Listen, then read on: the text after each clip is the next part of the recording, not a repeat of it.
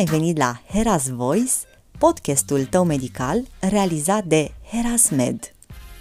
Sunt Gabriela Teșileanu, gazda ta pentru următoarele minute. Podcastul acesta este special pentru tine. De fapt, este pentru fiecare dintre noi, cei care am fost măcar o dată în viață pacienți.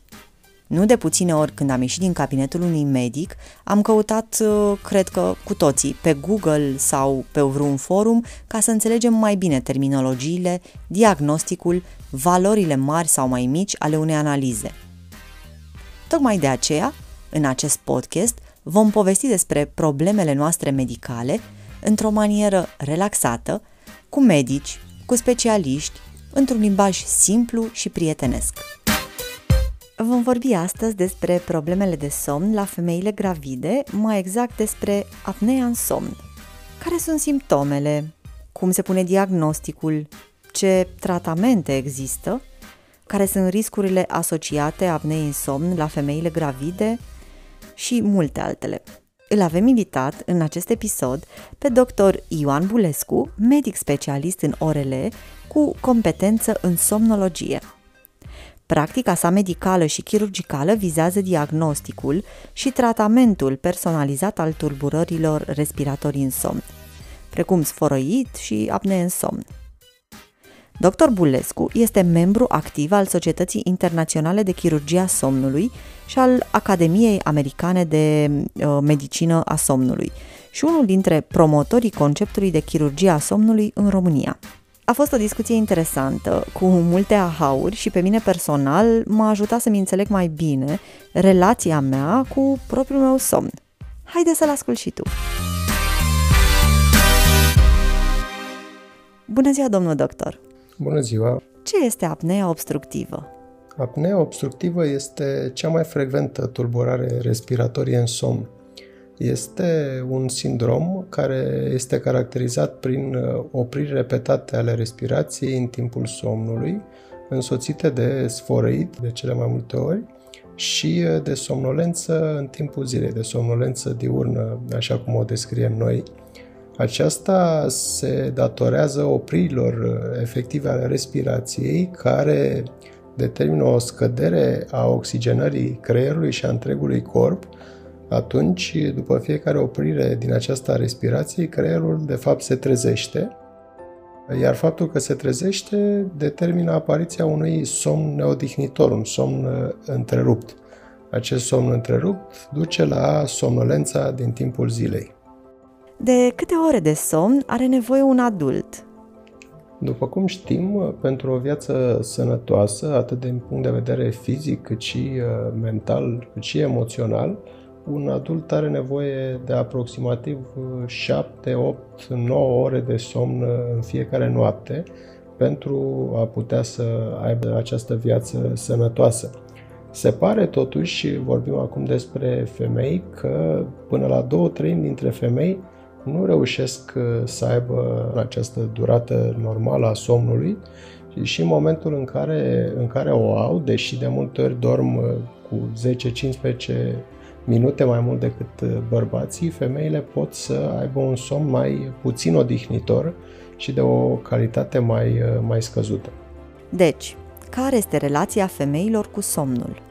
Legat de relația femeilor cu somnul, se pare că, deși femeile au uh, la început sau în prima parte a vieții o posibilitate mai redusă de a sfărăi sau de a dezvolta probleme de respirație în timpul somnului, uh, întotdeauna, la toate vârstele, femeile sunt predispuse să aibă mai multe probleme de somn, mai multe uh, din problemele non-respiratorii. Și putem să vorbim aici de insomnie, în primul rând, dar și de uh, sindromul picioarelor neliniștite sau de mișcările periodice ale membrelor, niște uh, tulburări care se pare că sunt uh, mai frecvent întâlnite la, la femei.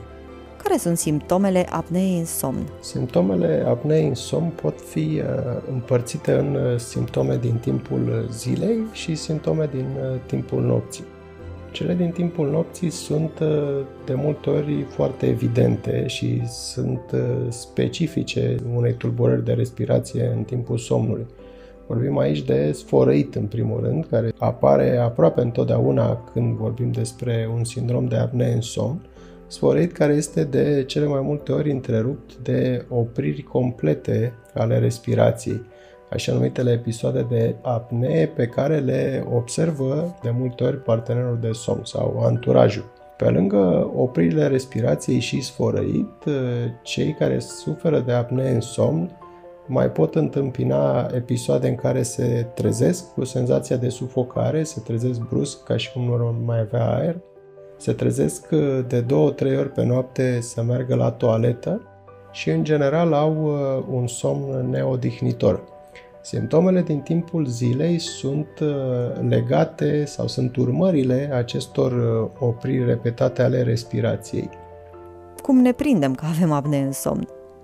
Uh, pacienții care au apnee în somn au de multe ori senzația că au dormit și nu s-au odihnit și vin și ne spun că au dormit peste noapte și iar a doua zi dimineață s-au trezit tot obosiți sau mai obosiți decât s-au culcat Uh, au tulburări de concentrare, au, uh, sunt mai anxioși, sunt uh, mai nervoși și au uneori chiar probleme la serviciu sau în timpul zilei pentru că au tendința să ațipească și nu se pot concentra. Aceste simptome din timpul zilei este important să subliniem că nu sunt specifice sindromului de apnee în somn ele sunt uh, specifice tuturor uh, problemelor din timpul somnului. Vorbim aici uh, și de alte tulburări respiratorii sau non-respiratorii în somn. Apare mai des apnea în somn la gravide? Deși apnea în somn este descrisă la, la femeile gravide, se pare totuși că undeva în jur de 10-15% din femeile gravide ajung să dezvolte această patologie. Asta fiind datorată unor modificări hormonale care se pare că au uh, rol protector uh, pentru a dezvolta sindromul de apnee în somn și uh, rolul acestor hormone ar fi de a crește răspunsul la stimul al musculaturii faringene astfel încât uh, nu se permite închiderea completă a căii respiratorii în timpul somnului. De asemenea, se pare că uh, odată cu dezvoltarea sarcinii, mai ales în uh, lunile mai avansate de, de sarcină, Există un disconfort în a dormi pe spate da? și pacientele au tendința să doarmă cu toracele și capul puțin mai ridicate astfel încât uh, riscurile obstructive sunt uh, mai mici. Cu toate astea, pentru pacientele care uh, dezvoltă acest sindrom de apnee în somn, este relativ simplu să, să-și dea seama, pentru că simptomele sunt exact cele pe care le-am discutat și mai devreme. Adică vorbim de sfărăit care uh, se dezvoltă în timp sau se agravează pe parcursul uh, sarcinii, odată cu evoluția sarcinii, oprirea respirației, uh, somn neodihnitor și somnolență în timpul zilei. Și care sunt riscurile? Riscurile atunci când se dezvoltă sindromul de apnee în somn în sarcină ar trebui luate în considerare pentru că Statistic, uh, apnea în somn la gravide este asociată cu uh, hipertensiune gestațională, cu uh, diabet gestațional, dar de asemenea poate să aibă un rol în dezvoltarea restricției de creștere intrauterină sau a problemelor în timpul nașterii. Cum se pune diagnosticul de apnee în somn? Diagnosticul uh, sindromului de apnee în somn, pe lângă toate elementele de simptomatologie care de multe ori sunt uh, evidente, este unul obiectiv, în sensul că trebuie să știm uh, cu exactitate sau cât mai aproape de exact dacă se oprește respirația în timpul somnului, de câte ori se oprește pe oră, dacă este urmată de scăderea saturației sau de alte modificări. Acest diagnostic obiectiv se poate pune printr-o investigație care se numește poligrafie ventilatorie nocturnă sau în unele cazuri polisomnografie. Prima investigație, poligrafia ventilatorie nocturnă, este o investigație ce se poate realiza în ambulator, adică la domiciliul pacientului. Pacientul ia un aparat care este asemănător unui holter și doarme cu el o noapte la el acasă. Avantajul fiind exact ăsta, că doarme în patul lui, nu are alții factori care să-l deranjeze, vorbind de somn într-o clinică sau în, într-un pat străin. Uh, poligraful are mai multe canale, cum le spunem noi, adică are mai multe elemente pe care le, le înregistrează. Înregistrează în primul rând fluxul de aer printr-o canulă de respirație nazală, înregistrează pulsul și saturația în oxigen printr-un puls oximetru, mișcările toracelui și abdomenului, dar și poziția corpului, sforeitul, lumina din cameră uh, și altele în funcție de dispozitiv. Aceste elemente, la sfârșitul investigației, sunt uh, traduse în niște grafice care ne arată în uh, fiecare moment al somnului care a fost starea respirației, a pulsului, a saturației în oxigen și dacă au variat în funcție de poziția corpului, uh, de exemplu. Această investigație ne poate da un diagnostic uh, clar, un diagnostic de certitudine și poate să stabilească și severitatea unei probleme de respirație în somn dacă aceasta există. Există așadar tratamente?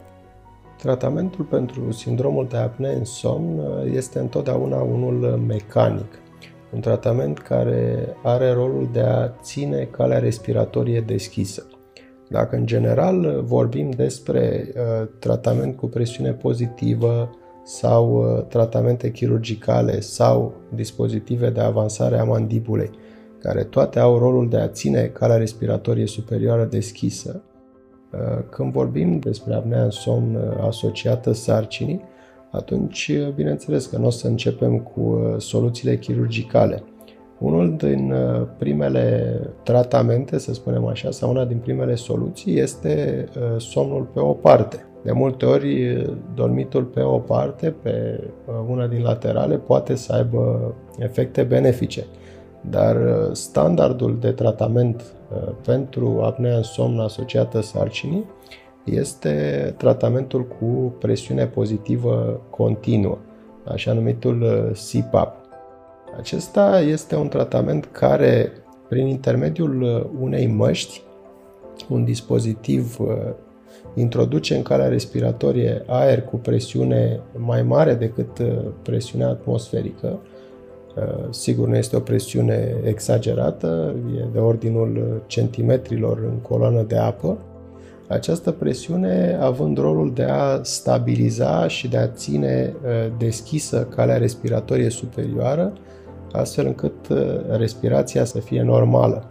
Variantele de presiune pentru uh, acest tratament se pot modifica și uneori este nevoie să le modificăm, eventual să creștem presiunea odată cu evoluția sarcinii, mai ales dacă are loc o creștere importantă în greutate, atunci va trebui, bineînțeles, să modificăm aceste presiuni, eventual, în cazuri mai rare, să și uh, adăugăm uh, suplimente de oxigen. Uh, de cele mai multe ori, simptomele și semnele sindromului de apnee în somn se opresc după, după sarcină, se îmbunătățesc considerabil sau chiar se opresc uh, după sarcină. Deci, de fapt, uh, vorbim de un tratament uh, pentru cele mai multe paciente doar de câteva luni. În general, sindromul de apnee în somn începe să se manifeste undeva din luna 5-a, 6 de sarcină, iar undeva la o lună după naștere ar trebui să se îmbunătățească. Dacă, bineînțeles, nu vorbim de o greutate excesivă care să persiste și după. În sarcină pot apărea și alte tulburări de somn? Pe lângă sindromul de apnee în somn, în timpul sarcinii uh, pot să apară și alte tulburări de somn. Se pare că în primul trimestru de sarcină pot să, sau încă din primul trimestru de sarcină, pot să apară datorită fluctuațiilor uh, hormonale și anumitor uh, modificări care se întâmplă la nivelul întregului organism, pot să apară și alte tulburări de somn. Una din cele mai frecvente ar fi insomnia. Pe lângă aceasta pot să apară tulburările de mișcări ale membrelor, așa numitul sindrom al picioarelor neliniștite, care se pare că poate să afecteze până la o treime dintre femeile gravide și, în ultimul rând, sindromul de reflux gastroesofagian, care se manifestă foarte frecvent uh, la femeile gravide prin uh, arsuri în uh, spatele sternului, arsuri în capul pieptului, care pot să fie foarte deranjante și foarte supărătoare, mai ales în timpul somnului. Ce să facem ca să avem un somn mai bun? Pentru a avea un somn cât mai bun, cât mai liniștit, cât mai odihnitor, în primul rând, în timpul sarcinii ar trebui uh, urmărite așa numitele elemente de igiena somnului.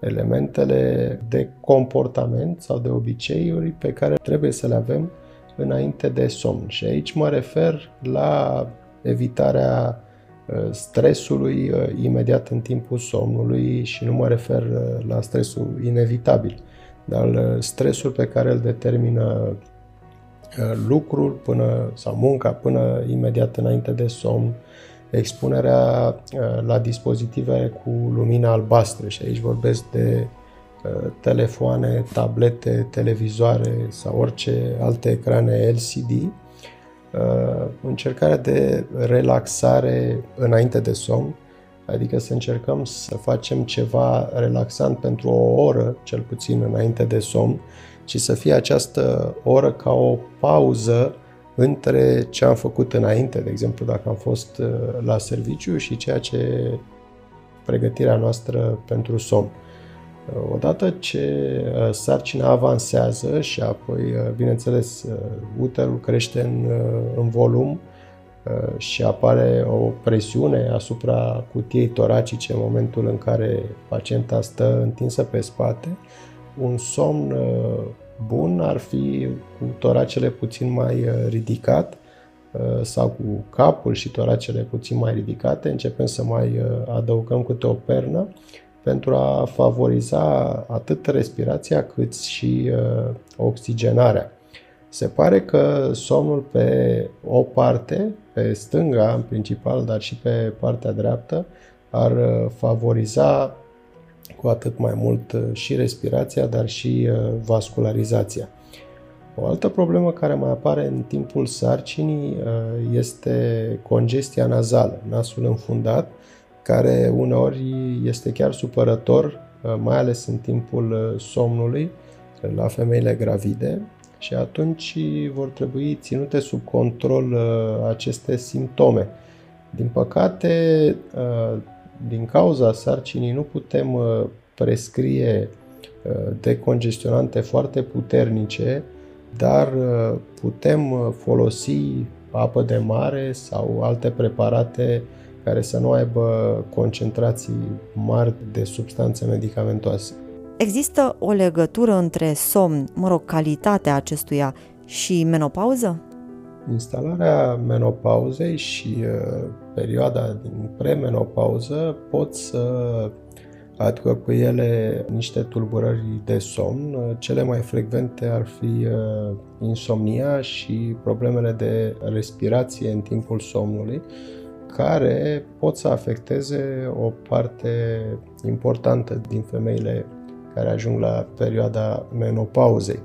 Se pare că deși undeva la 2% din uh, femei au uh, probleme de respirație în timpul somnului, uh, aceste probleme, cum ar fi apnea în somn, încep să fie din ce în ce mai, mai frecvente odată cu instalarea menopauzei și să crească incidența lor cu fiecare an, probabil datorită modificărilor hormonale, dar nu în ultimul rând și din cauza creșterii în greutate care uneori apare după această perioadă. Mulțumesc, Ionuț, pentru toate aceste informații. Uh, pentru mine au fost foarte interesante și sper că și pentru ascultătoarele noastre, însărcinate sau nu, viitoare mămici sau actuale mămici și cred că cu toții am înțeles cât de importantă este o relație bună cu somnul nostru. Poate, cine știe, pe viitor ne odihnim mai bine și mm, mai mult. Mulțumesc tare mult! Mulțumesc și eu foarte mult pentru invitație! Îți mulțumesc că ai fost alături de mine. Ne auzim data viitoare cu un alt subiect interesant. Aici, la Heras Voice, podcastul tău medical.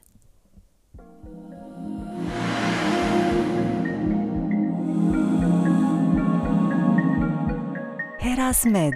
Tu ce știi despre fertilitatea ta?